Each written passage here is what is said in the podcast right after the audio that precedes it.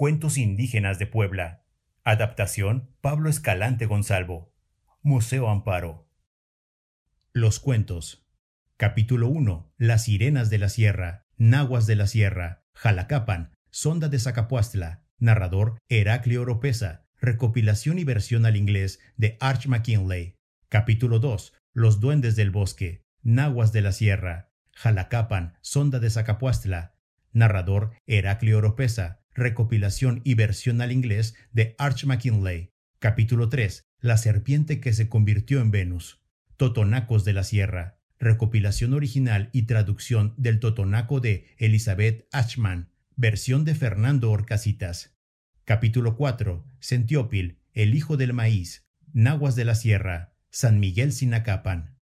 Capítulo 5. Las brujas de la Sierra. Nahuas de la Sierra. Atenti. Tetela de Ocampo. Narrador Don Felipe Lemus. Capítulo 6. Cómo atacaban los coyotes. Nahuas de la Sierra. Tetela de Ocampo. Narrador Don Felipe Lemus. Capítulo 7. La Llorona anda por los caminos de la sierra. Nahuas de la Sierra. Atenti y otros pueblos cercanos. Tetela de Ocampo. Narradores Don Felipe Lemus, Lucía Sánchez y otros. Capítulo 8. La tortuga invitada a la boda. Otomíes. Narradores Donaciana Martín, Victorino Gómez y Pedro Godínez. Capítulo 9. La señora de blanco, una historia de miedo. Otomíes de la Sierra. Narradora Elizabeth Ramírez Contreras. Traducción de Margarita de la Vega Lázaro. Capítulo 10. El maíz y los pájaros carpinteros. Nahuas de la Sierra. San Miguel Sinacapan. Capítulo 11. Los escondites del general. Nahuas de la Sierra. Atenti. Tetela de Ocampo. Narrador Don Felipe Lemus. Capítulo 12. El tesoro del Popocatépetl. Tradición nahua de Huaquechula. Recopilación de Pablo Escalante Gonzalvo.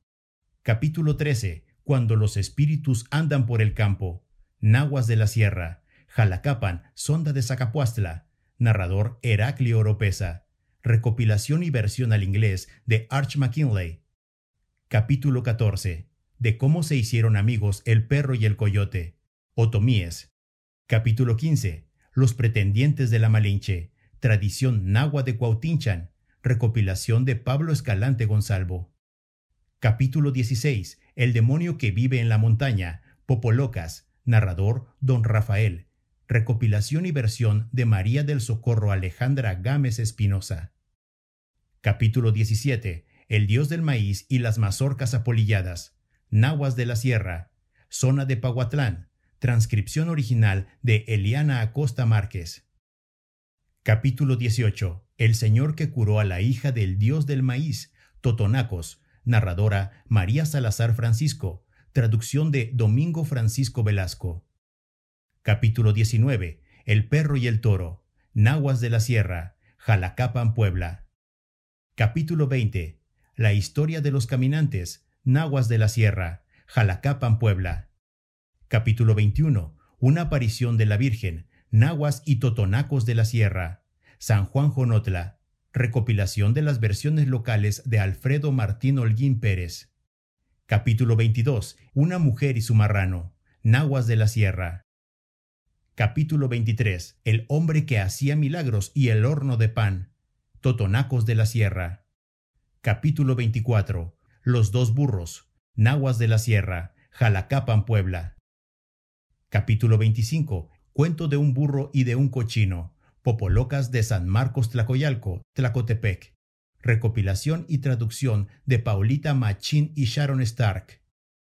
Capítulo 26. El conejo y el zorrillo Popolocas de San Luis de Malacayuca y San Marcos Tlacoyalco. Capítulo 27. La muchacha que se convirtió en sirena. Nahuas de la Sierra. Narradora Juana Francisca Arroyo. Recopilación de Armando Alcántara Berumen. Capítulo 28. Los perros hambrientos y la empresa imposible. Nahuas de la Sierra. Jalacapan, Puebla. Empieza a leer historias. Un conejo toca la guitarra y una muchacha se convierte en sirena por pasar tanto tiempo en el agua. Un asno platica con un marranito. Un hombre con poderes mágicos mete a una ancianita en el horno para transformarla. Los perros reflexionan, los burros hacen cálculos sobre el peso de su carga, las monedas de oro se multiplican. También aparecen algunos personajes de la antigua religión indígena, como el dios del maíz, los pájaros carpinteros que descubren el depósito de semillas en el interior de la montaña, o el dios Quetzalcoatl, bajo la forma de una serpiente que se transforma en Venus. Hay brujas que caen sobre la tierra como luces de bengala y otras mujeres misteriosas que van por los caminos. Muchas comunidades rurales de México son indígenas, sus habitantes hablan alguna lengua nativa o se identifican con los valores, las costumbres y, en una palabra, con la cultura de algún pueblo indígena. Una parte esencial de esa cultura es la tradición oral, es decir, el arte de recordar y contar de generación en generación diversos relatos. Aquí hemos reunido historias contadas por nahuas, totonacos, otomíes y popolocas, todos ellos del estado de Puebla. Hemos vuelto a escribir simplificando el lenguaje y tratando de unificar el estilo de los relatos, las versiones originales recorridas durante décadas por antropólogos, lingüistas, maestros bilingües y algunos miembros de las comunidades. Disfrútalo. Capítulo 1 La muchacha que se convirtió en sirena. Nahuas de la Sierra. Había una vez una muchacha a la que le gustaba mucho jugar cuando la mandaban a traer agua. Se metía en el río y pasaba largo rato bañándose y chapoteando. También jugaba en el monte. No te pases tanto tiempo metida en el río, le decía su madre. Un día te vas a quedar allí y ya no vas a poder volver. Pero la muchacha, que ya era grandecita, no le hacía caso. Una vez la jovencita fue por agua y ya no regresó. La madre le avisó a su marido lo que ocurría con la hija, y al día siguiente fueron ambos a buscarla al río. La encontraron dentro del agua, junto a una piedra grande. Estaba llorando porque se había convertido en sirena. Capítulo 2 Los duendes del bosque. Nahuas de la sierra. Los mazacamé son duendes malos y traviesos. Les gusta molestar a la gente durante la noche. Si un hombre llega a encontrarse de noche rodeado de árboles en una montaña boscosa, los mazacamé lo hacen perder el camino, le lanzan un hechizo con el que le nublan la vista. Ahora ya no pueden ver bien. Entonces lo conducen a donde hay barrancas, donde el camino es muy malo y difícil, y es peligroso pasar. Después de llevarlo al lugar peligroso, lo abandonan. Nada puede hacer el hombre. Está perdido. No puede ver bien. Se tropieza. Solo cuando sale el sol el hombre encuentra el camino y puede regresar a su casa. Por eso la gente teme a los mazacamé, espantan mucho a los caminantes. Capítulo 3 La serpiente que se convirtió en Venus. Totonacos de la Sierra. Hubo una vez un viejo que encontró una serpiente en su ranchito. Era una serpiente venado, de las que dan dinero a la gente. Llévame a tu casa, le dijo la serpiente al anciano. Pero no sé cómo voy a alimentarte, contestó él. Ah, entonces, si estás dispuesto a llevarme, trae un canasto y llénalo de algodón para que yo pueda acostarme. El viejo hizo lo que la serpiente le pedía, y se la llevó adentro de su casa. Ese día habían guisado pollo. El hombre comió y le convidó a la serpiente. Cuando la serpiente quedó satisfecha, se fue a dormir a su cama de algodón, pero antes de acostarse le pagó al viejo, le dio dinero. Y esto se repitió cada día. La serpiente comía, le daba dinero al anciano y se iba a dormir. Después de un tiempo, el viejo se cansó de la serpiente, ya no quería cuidarla. Me voy a deshacer de ella, pensó, y al día siguiente se levantó de madrugada, cogió el canasto con la serpiente y salió de su casa. Estaba todavía oscuro. El viejo sacudió con fuerza a la serpiente, la hizo girar mientras la sujetaba por la cola, y finalmente la lanzó lo más lejos que pudo, con tanta fuerza que la serpiente llegó hasta el cielo y se convirtió en la estrella que los viejos llamaban el lucero y que hoy conocemos como Venus. Capítulo 4 Sentiópil, el hijo del maíz, Nahuas de la Sierra.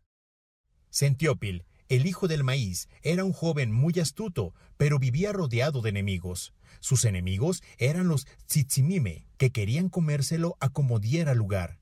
Estos tzitzimime eran como fieras, no eran hombres, eran seres malvados, muy primitivos. Un buen día, los tzitzimime quisieron engañar al hijo del maíz. Métete en el temazcal, le dijeron. Toma un baño de vapor. Te vas a sentir muy bien. ¡Qué agradable será! Pero el joven Sentiópil ya se imaginaba lo que esos malvados tenían en mente. Lo querían asar. Así, mientras los viejos Sitsimime iban en busca de leña, él fue a traer a dos tortugas amigas suyas. Al cabo de un rato, la lumbre calentaba bastante y los viejos le dijeron que ya se metiera a bañar. Aquello era un horno, pero Sentiópil pidió a las tortuguitas que fabricaran una pequeña laguna, de manera que se bañó con agua caliente. No se quemó, como querían los viejos, solo tomó un buen baño. Cuando los Itzimime abrieron para ver si ya estaba bien asado y se lo podían comer, Sentiópil apareció vivo. ¡Qué delicioso baño! dijo. Ahora les toca a ustedes. Prepárense para bañarse. Yo iré por la leña. Y así es como Sentiópil se deshizo de los Itzimime, y desde entonces se le quedó la costumbre de tomar baños de vapor en el temazcal. Capítulo 5 Las brujas de la sierra, nahuas de la sierra. Hace mucho tiempo había brujas en las montañas, cerca de los pueblos y las rancherías. Esas brujas tenían el poder de flotar, pero solo lo hacían cuando creían que nadie las estaba mirando. Entonces iban de un lado a otro sin poner los pies en el piso. Algunas veces las brujas llegaban durante la noche, eran como luces de bengala que caían del cielo. Algunos dicen que se veía primero una luz intensa que arrojaba chispas brillantes, y de esa luz salían disparadas otras luces hacia diferentes partes. Cada luz era una bruja, y donde caían iban a hacer maldades. Diz que esas brujas sabían dar cachetadas muy fuertes y por eso hacían tanto daño. Había unos señores que se dedicaban a proteger a la gente de las brujas. Los llamaban los rezanderos. Lo que hacían era rezar, pero rezaban al revés, empezando las oraciones y palabras por el final. Cuando los rezanderos veían las luces en el cielo, se ponían a rezar en reversa, y así lograban que las brujas cayeran a sus pies. Las brujas se espantaban, miraban a los rezanderos con temor. Entonces ellos tenían el poder para ordenarles a las malvadas brujas que se fueran y que no volvieran a dañar a la gente. Capítulo 6 ¿Cómo atacaban los coyotes? Nahuas de la Sierra. Dice la gente de Atenti, un pueblo nahua de la sierra, que antes había más coyotes que ahora, puesto que cada vez hay más casas y menos bosques todos los animales han ido desapareciendo. Hace como 30 años que los coyotes no han vuelto a atacar. Antes, los coyotes iban tras los rebaños de ovejas de los campesinos y también asaltaban sus corrales para llevarse a las gallinas. Cuando atacaban en grupo, varios coyotes hambrientos podían acabar con un rebaño completo o dejar vacío un corral en una noche. Los coyotes no se llevaban todos los animales que habían cazado. Cuando se iban dejaban algunos borregos o algunas gallinas, así, tendidos en el piso, acomodados como formando una fila. Al amanecer huían de regreso a su guarida, que se conoce como el lugar de las peñas blancas. Capítulo 7 La llorona anda por los caminos de la sierra. Nahuas de la sierra.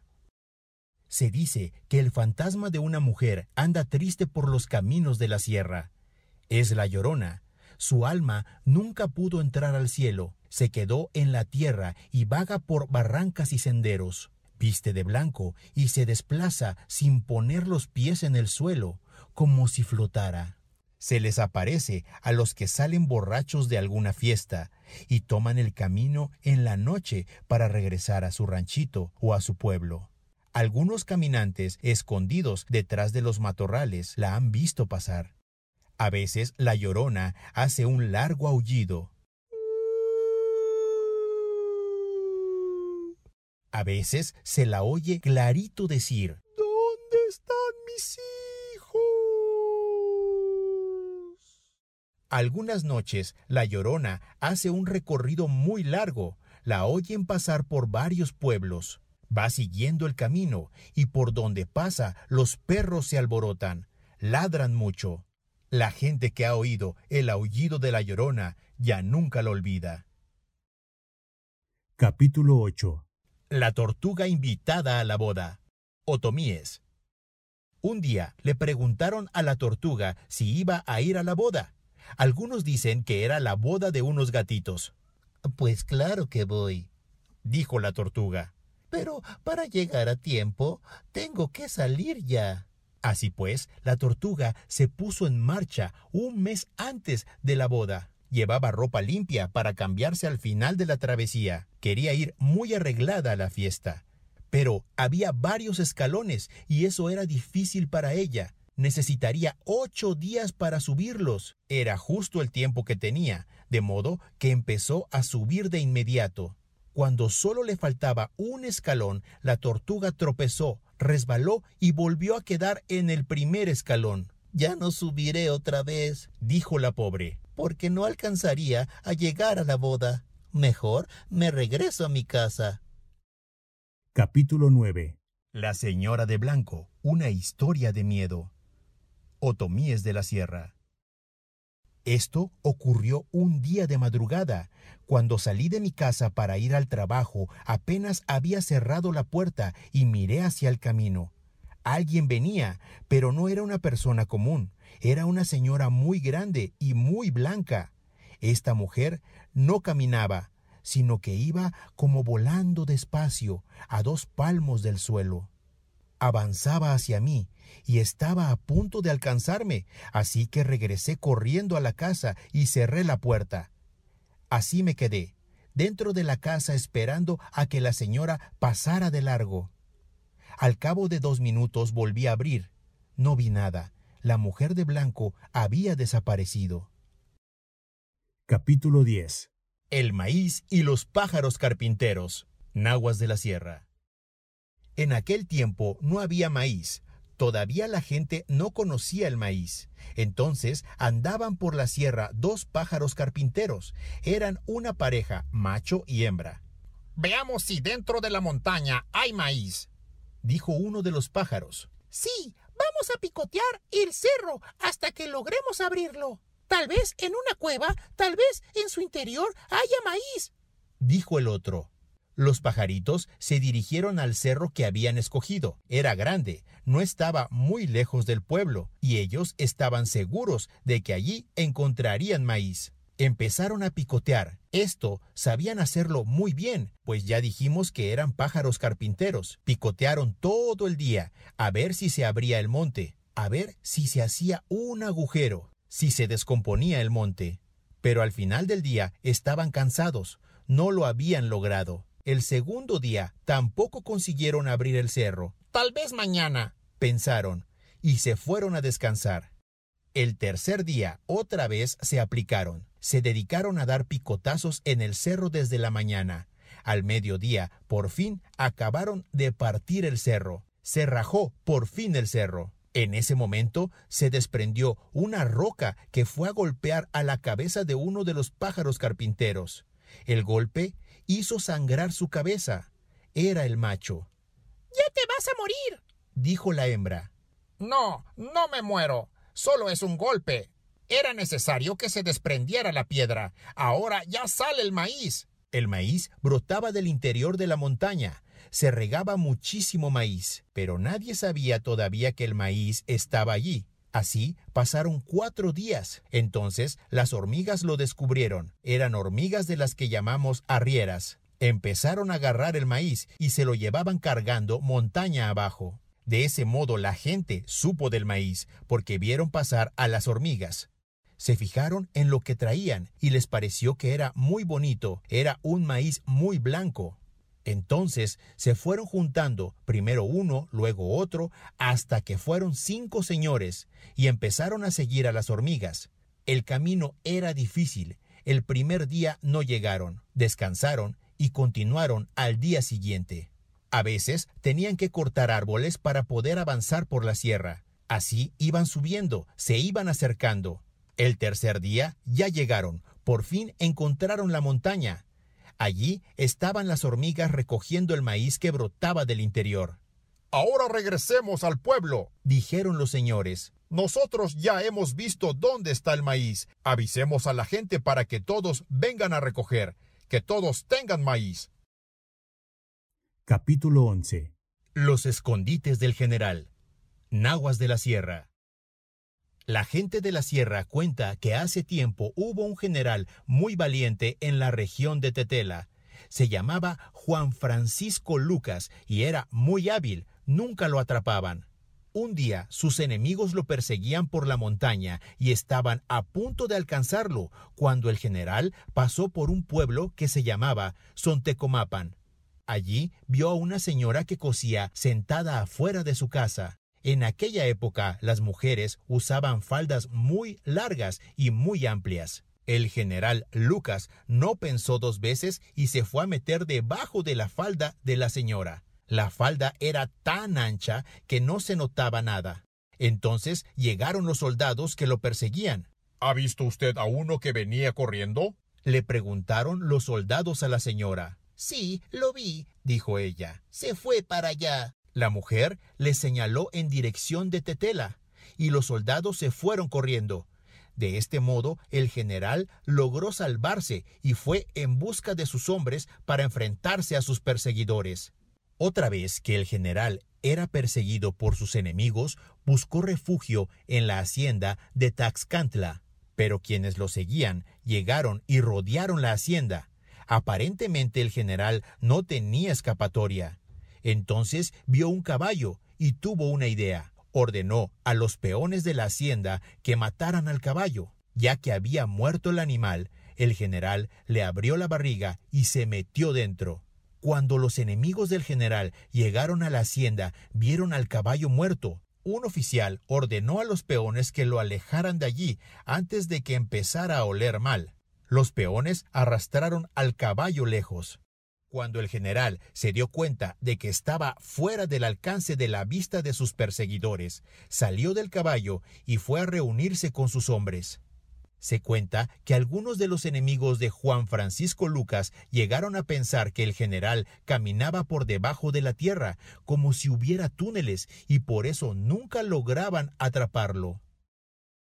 Capítulo 12 el tesoro del Popocatépetl. Tradición nahua de Huaquechula. Nosotros le decimos Don Goyo, o sea, Gregorio. Así se llama el volcán. Y así lo conoce también la gente de otros pueblos, los que están más arriba y también en Morelos. Don Goyo tiene muchos secretos y no le gusta cuando la gente se mete a tratar de averiguarlos hemos visto grupos que van a explorar, se meten en las cañadas, nosotros entendemos que van en busca de los secretos del volcán, y esto a él no le gusta. Además, don Goyo tiene un tesoro muy especial. Está dentro de una cueva y nos han contado que es así. Hay una mesa, una gran mesa de piedra apoyada en otras cuatro piedras. Es una mesa muy lisa. Es una mesa muy lisa, muy pulida. Sobre esta mesa de piedra están sus joyas, que son una diadema de oro, un collar de oro, sus brazaletes de oro, un cinturón de oro y otros cuatro brazaletes para sus tobillos, todo colocado sobre la mesa. Varias personas han querido tener este tesoro. Pues bien, esto sucedió en el año 1994, cuando llegaron los japoneses, entraron por aquí y nosotros los vimos. Por eso sabemos que eran japoneses. Decían que iban a hacer investigaciones, pero en realidad iban a conocer sus secretos de Goyito. Y dicen que ellos se llevaron el tesoro de la cueva del volcán, la diadema de oro, los brazaletes, todo, que se lo llevaron a Japón. Y pues esto no le gustó a Goyito, y se enojó mucho. Se le escuchaba rugir porque estaba disgustado. Muchos días estuvo tronando y gruñendo.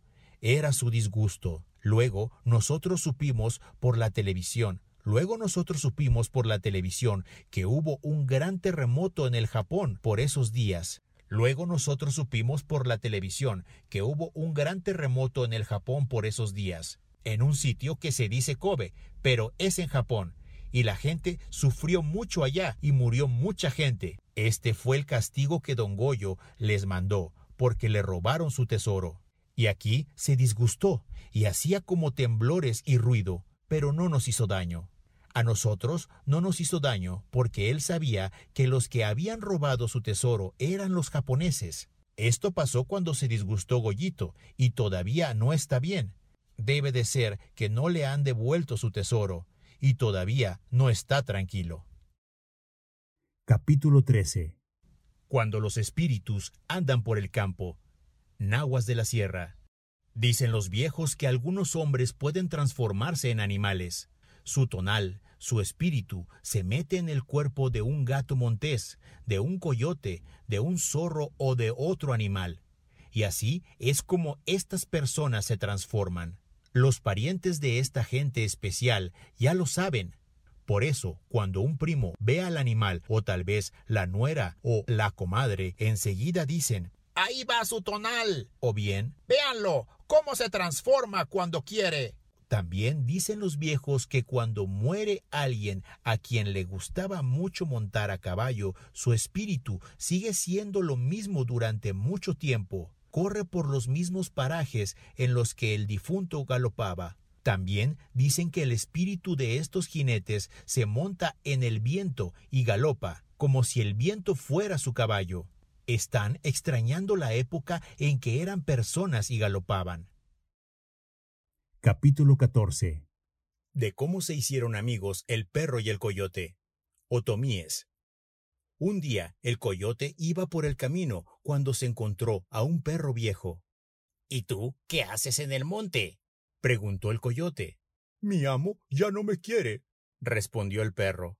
Dice que ya no sirvo para cuidar el gallinero, así que me corrió de nuestro ranchito. Pues no te preocupes, eso lo vamos a arreglar. Esta noche no te duermas temprano, quédate despierto hasta que yo llegue. Me voy a meter al gallinero y atraparé una gallina. No la voy a morder muy fuerte, nomás la voy a jalar del pellejo. Tú harás gran alboroto, ladrarás, me perseguirás y harás como que me muerdes. Entonces yo te dejaré la gallina y saldré corriendo. Tomas la gallina y se la entregas a tu amo ya verás que tu amo te vuelve a querer. Esa noche, tanto el perro como el coyote hicieron lo que habían planeado y todo salió bien. Al día siguiente, el coyote volvió a encontrarse con el perro en la montaña. ¿Cómo te fue, perrito viejo? ¿Qué pasó? Mi amo ya me quiere otra vez, gracias a ti, coyotito. Ya ves, yo te lo dije. Luego nos vemos por ahí. Capítulo 15 los pretendientes de la Malinche. Tradición nahua de Cuautinchan. Dicen que hace mucho tiempo, antes de que llegara la gente aquí, las montañas se hablaban como si fueran personas. La Malinche era una señora y estos cerros que rodean nuestro pueblo eran hombres, el cerro Cuautinchan y el Tenzo. La Malinche era muy hermosa y lógicamente tenía varios pretendientes. Aquí, en Cuautinchan, sus pretendientes eran el Tenzo y el Cerro Cuautinchan, donde está la cueva del águila. Los dos querían a la Malinche. Entonces la Malinche decidió ponerles a prueba para decidir quién de ellos iba a merecer su amor. Esta fue la prueba. La Malinche les dijo a ambos, haré mucho pis, arrojaré un gran chorro de orines. Aquel de ustedes que logre detener el gran chorro será a quien escogeré. El Tenso y el Cerro Cuautinchan se prepararon para la prueba. El día que vino el gran chorro, el Cerro Cuautinchan fue el que más se apuró. Corrió a detener el chorro, se puso de lado para atajar mejor los orines que la Malinche mandaba pero el chorro era muy fuerte, de manera que empezó a romper la ladera del cerro hasta que lo partió en dos. Así, los orines siguieron su curso, abriéndose paso a través del cerro Cuautinchan y continuaron por el valle. El tenso tuvo otra astucia, pues se había dado cuenta de la fuerza del chorro. Decidió replegarse. Se distanció del cerro Cuautinchan y se fue alejando hacia el sur, para cuando los orines de la Malinche llegaron a la falda del Tenzo, ya no tenían fuerza, y entonces el Tenzo empezó a atajarlos. Los pudo detener y su ladera no se rompía. Y así es como el Tenzo ganó la prueba. Y entonces se quedó él de pretendiente de la Malinche. De este modo se separaron las dos sierras y se formó el valle donde estamos nosotros. Es por eso que el cerro Cuautinchan está partido en dos y justo por la mitad pasa el río. Pero, si se han fijado, es un río bien turbio, a veces viene como café, a veces verdoso. No es agua cristalina, pero las cabras sí la beben. Antiguamente fueron los orines de la Malinche. Capítulo 16 El demonio que vive en la montaña. Popolocas. Unos le dicen el malo, otros lo conocen como el chinentle. En realidad es el demonio. El demonio engaña a la gente cambiando de aspecto y disfrazándose. Unos dicen que se viste de charro, muy elegante, con su traje negro y sus adornos de plata. Otros lo han visto tomar la forma de algún animal. Muchos dicen que se convierte en una calandria. Sí, ese pajarito que se mira tan inofensivo. Dicen que el demonio le hace promesas a la gente, le dice que va a tener mucho dinero o que va a tener vacas, cabritas o marranos. Pero a cambio, la gente tiene que servir a este demonio, que es muy malo y traicionero. Según dicen, si alguien hace un pacto con el demonio para volverse rico, el demonio le dará una moneda a esta persona y le pedirá que la guarde en una cajita durante la noche. Dicen que al amanecer la caja siempre está llena de dinero, pero esa riqueza no es buena porque no es fruto del trabajo, sino de la extraña magia del demonio. Además, el alma del que recibe todo ese dinero queda comprometida con el malo de la montaña para siempre. Por aquí, en nuestro pueblo, nadie se ha animado a hacer un pacto con el demonio de la montaña.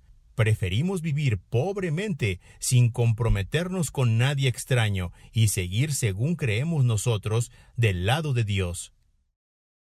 Capítulo 17 El Dios del maíz y las mazorcas apolilladas. Naguas de la Sierra.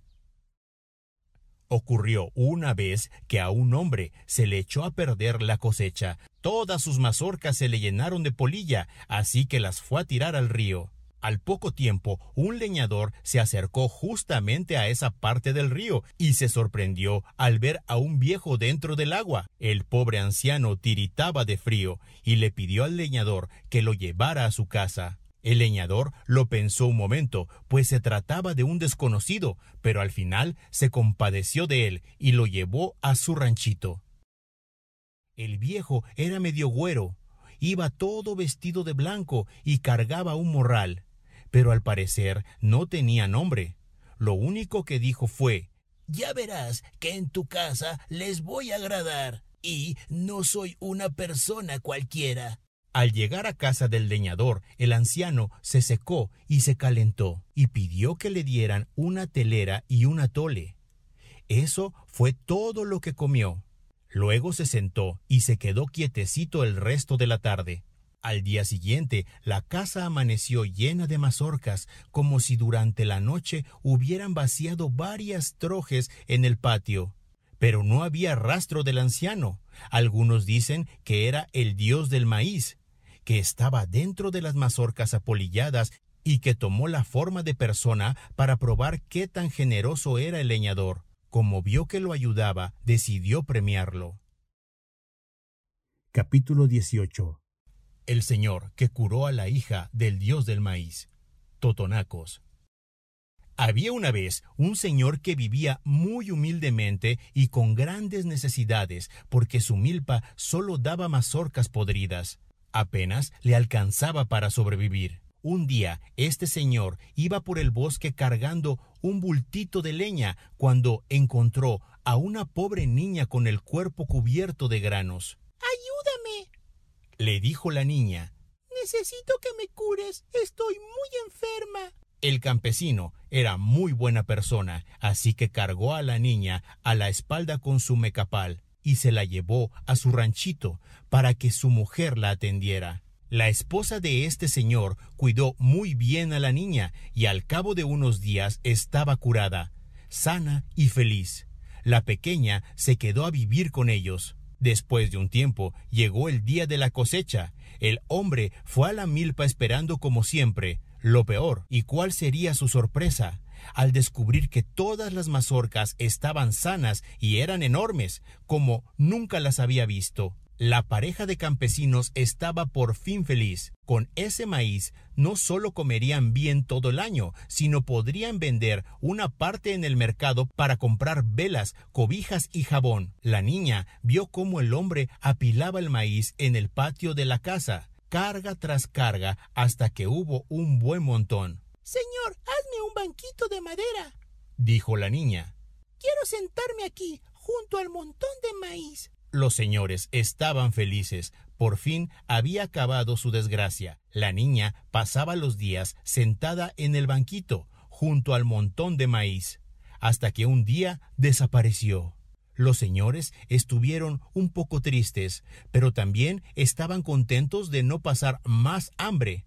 Entendieron que la niña era la hija del dios del maíz. La niña había estado enferma, como las mazorcas de la milpa. En agradecimiento porque curaron a su hija, el dios del maíz les concedió para siempre buenas cosechas. Tal vez la niña estará dentro de la montaña, donde vive el dios del maíz, y tal vez se llevó el banquito con ella. Capítulo 19 El perro y el toro, naguas de la sierra. Cierto día, cuando el toro regresó al lugar donde se echaba para descansar y pasar la noche, se encontró con que había un perro descansando justamente encima del zacate que le servía de alimento. Cuando el toro se aproximó, el perro se puso de pie y empezó a ladrarle, impidiéndole así que comiera. Este es el zacate que siempre como, dijo el toro. Déjame comer, tengo hambre, y tú no te alimentas de hierba. Pero, aunque el perro no iba a comer el zacate, tampoco dejó que el toro se acercara. Y así sucede en la vida. Hay quienes no comen y tampoco dejan comer. Capítulo 20 La historia de los caminantes, nahuas de la sierra. Dos amigos iban por el camino cuando de pronto uno de ellos vio un bulto de tela y exclamó ¡Qué buena suerte tengo! Me he encontrado mucho dinero. El pañuelo está lleno de oro. No digas, yo me he encontrado mucho dinero. Di, nosotros tenemos suerte. Hemos encontrado un pañuelo lleno de dinero. Es necesario que los que juntos caminan, juntos se alegren. Pero el que había encontrado el dinero repuso con enojo. Yo lo he encontrado y yo me lo guardo. Al poco rato oyeron gritar a unos hombres que venían corriendo por el camino. ¡Alto! ¡Ladrones! Cada uno de los hombres llevaba un palo en la mano.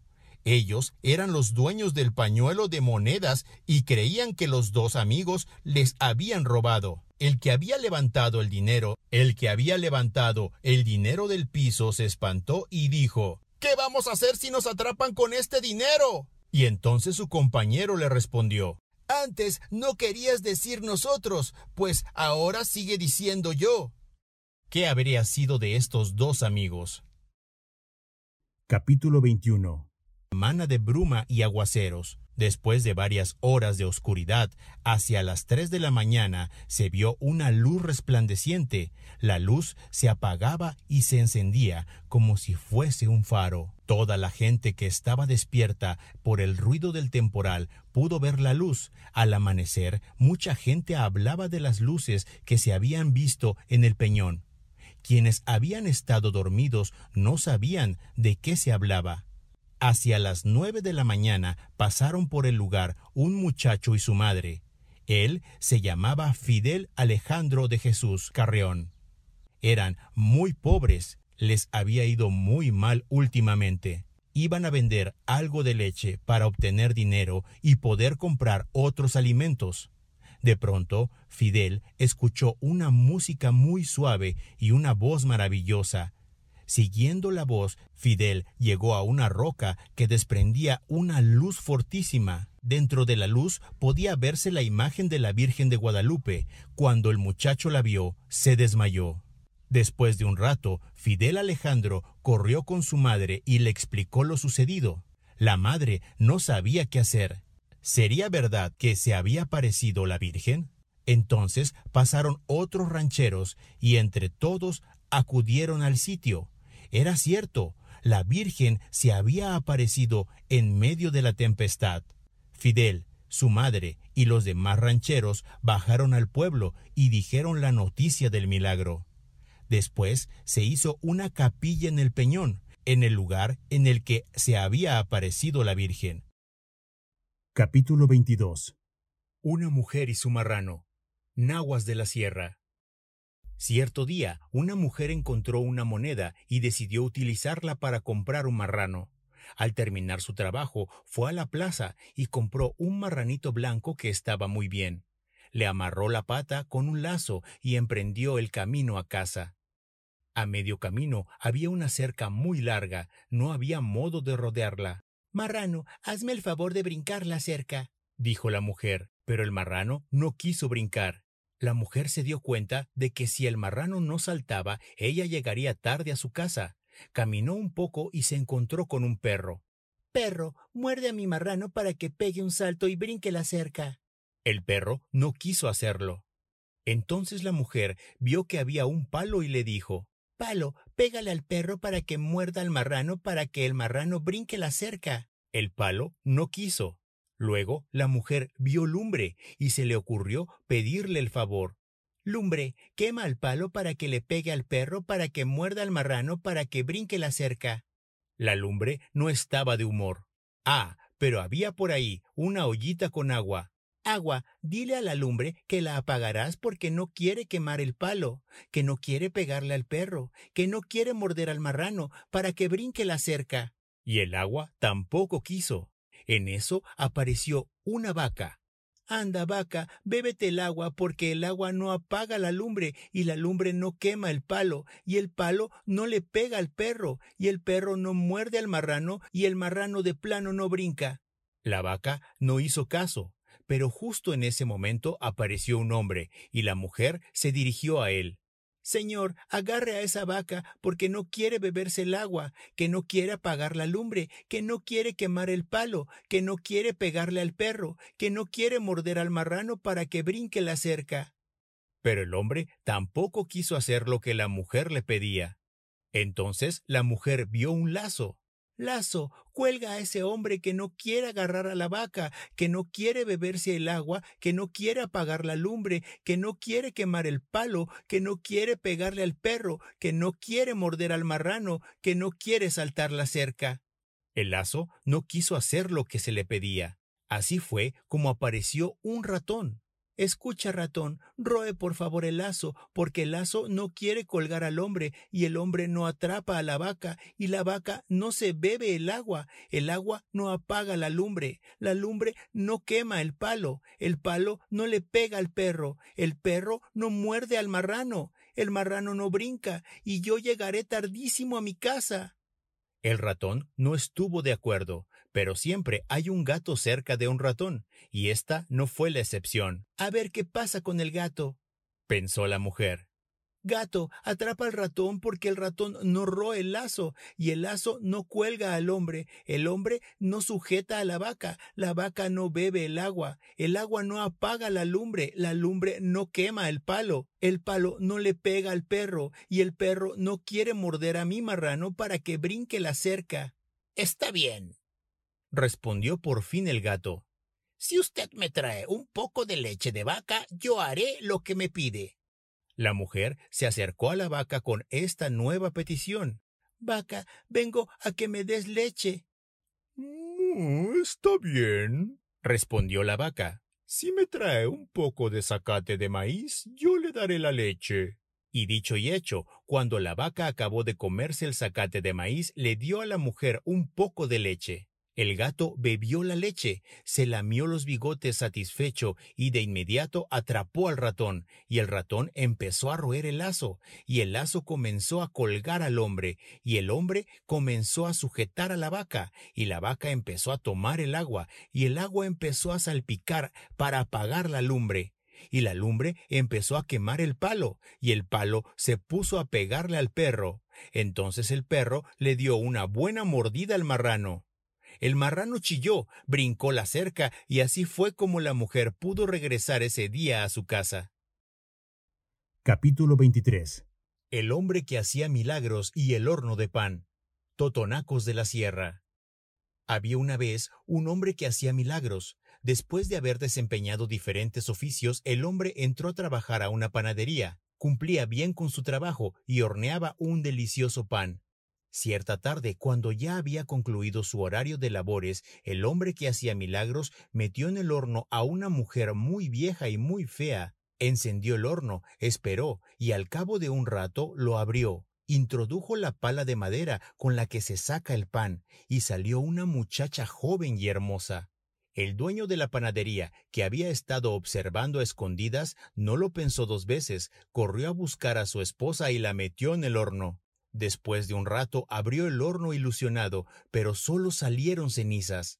Entonces el dueño de la panadería salió corriendo desesperado en busca del hombre que hacía milagros. Lo encontró en la plaza, paseando en compañía de la joven que había sacado del horno. Oh, Dios mío, mira lo que he hecho. Quise convertir a la buena de Domitila en una muchacha joven y a cambio la he transformado en cenizas. El hombre que hacía milagros se apiadó de su jefe. Verificó que toda la ceniza estuviera dentro y encendió el horno. En unos minutos salió Domitila. En unos minutos salió Domitila, un poco más vieja y un poco más fea de lo que era antes de que su marido la metiera al horno. Ya lo ves, dijo el hombre de los milagros. Ahora aprenderás a conformarte con lo que tienes. Capítulo 24 Los dos burros, naguas de la sierra. Aquel día iban por el camino dos burros cargados con mercancías. Uno de ellos llevaba sal y el otro llevaba telas. De pronto se hallaron frente a un río. Si querían seguir sin muchos rodeos, tenían que cruzarlo. El que iba al frente, que llevaba la sal, empezó a atravesar la corriente. El agua lo cubría cada vez más y mojaba su carga. Pero el burro avanzó sin problemas hasta que estuvo del otro lado.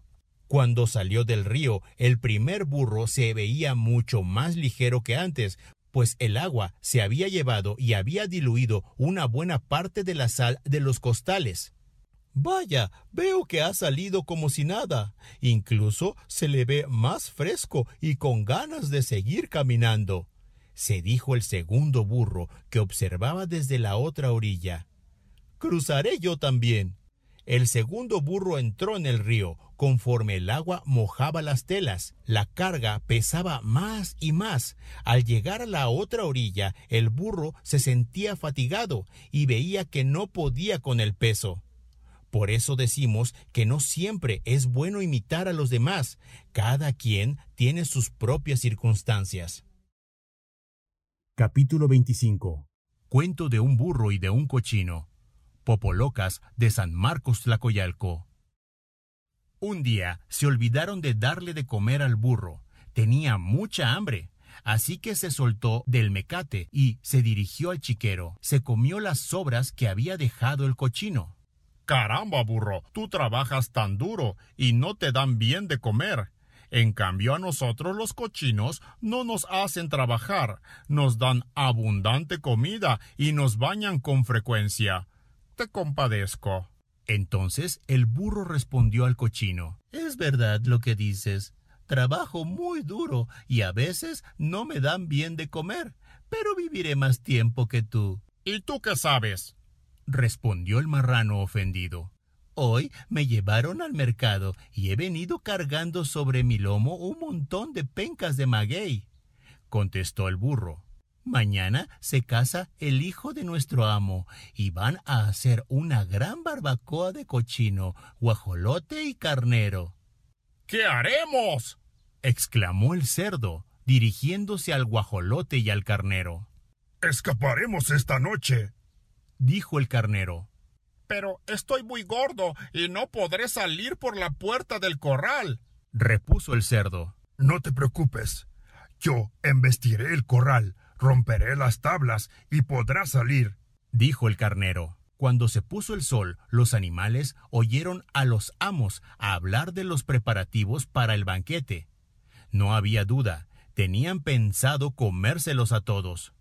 A las doce de la noche el carnero dio un gran empujón y rompió parte del corral. El cerdo pudo salir y pronto ambos animales emprendieron la huida, seguidos de cerca por el guajolote que caminaba algo más despacio. Cuando amaneció, los amos acudieron al corral y se dieron cuenta de que los animales se habían ido. Siguieron las huellas, se internaron en el monte, pero por mucho que buscaron no lograron encontrarlos, así que regresaron a su casa y no tuvieron banquete. Por su parte, los animales pasaban miedo al estar lejos del corral. La primera vez que se les hizo de noche en el monte, se dieron cuenta de que no tenían manera de protegerse del coyote.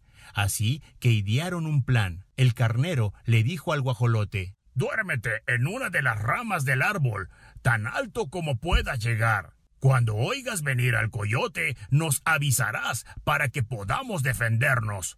Y así ocurrió. Cuando el coyote se acercó, el guajolote gritó desde su rama. Que es lo que los guajolotes mejor saben decir. Además, el guajolote se esponjó, haciendo un gran escándalo con sus plumas.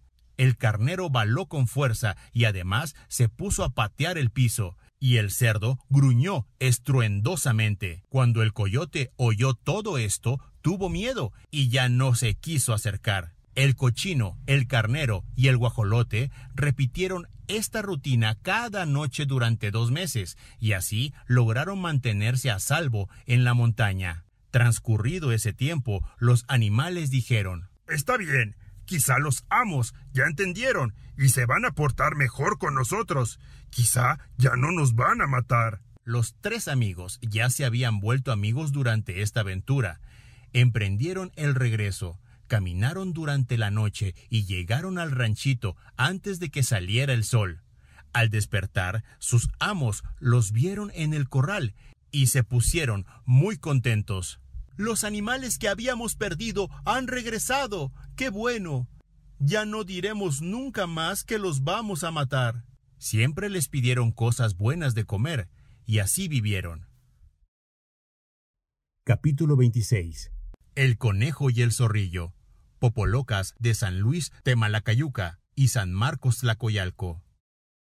Había una vez un conejo que se encontró unas monedas. Si compro pan, pronto se me acabará. Si compro un dulce o una galleta, se me acabará también. Pensaba el conejo. Si compro un poco de lana, pronto se terminará. Ya sé, mejor compraré una guitarra. Sí, eso será mejor. Así que el conejo se dirigió con ilusión al mercado, compró una guitarra y se puso a tocarla. Estaba tocando buena música cuando llegó el zorrillo. Préstame la guitarra un ratito, dijo el zorrillo. No, porque a lo mejor me la robas. No, no te la robaré. El conejo le prestó la guitarra al zorrillo. El zorrillo estuvo largo rato con ella, haciendo ruido más que música. Bueno, ahora sí, dame la guitarra porque ya me voy, dijo el conejo. No, no es tuya y no te la doy, le dijo el tramposo zorrillo y si sigues molestando, te rociaré hasta que apestes. El conejo se puso a llorar de rabia. El zorrillo se cambió de lugar y fue a sentarse del otro lado del camino. No se dio cuenta, pero se sentó en un hormiguero. Eran tantas las hormigas que picaban al zorrillo que éste dejó caer la guitarra. Entonces el conejo paró de llorar, recogió su guitarra y se fue contento, haciendo música. Capítulo 27 La muchacha que se convirtió en sirena. Nahuas de la Sierra. Había una vez una muchacha a la que le gustaba mucho jugar cuando la mandaban a traer agua. Se metía en el río y pasaba largo rato bañándose y chapoteando. También jugaba en el monte. No te pases tanto tiempo metida en el río, le decía su madre. Un día te vas a quedar allí y ya no vas a poder volver. Pero la muchacha, que ya era grandecita, no le hacía caso. Una vez la jovencita fue por agua y ya no regresó. La madre le avisó a su marido lo que ocurría con la hija, y al día siguiente fueron ambos a buscarla al río. La encontraron dentro del agua, junto a una piedra grande. Estaba llorando porque se había convertido en sirena. Capítulo 28 Los perros hambrientos y la empresa imposible. Nahuas de la Sierra. Cierto día había unos perros hambrientos merodeando por la orilla del río. De pronto los perros vieron unos cueros de vaca metidos en el agua. Su dueño los había dejado allí para suavizarlos. Un cuero es algo muy sabroso para un perro. Bien, pues los perros decidieron comerse los cueros. Pero estaban bastante sumergidos y no era fácil entrar en el agua para obtenerlos uno de los perros se hizo cargo de la situación. Bebamos el agua, amigos, y así podremos recuperar los cueros. Dicho y hecho, todos los perros empezaron a dar lengüetazos para beberse el agua. Bebieron y bebieron hasta que todos quedaron panzones. Pero el río seguía corriendo. Todavía había mucha agua que beber. Esto nos hace pensar que no hay que meterse en una empresa imposible de terminar. Cuentos indígenas de Puebla. 2015. Museo Amparo.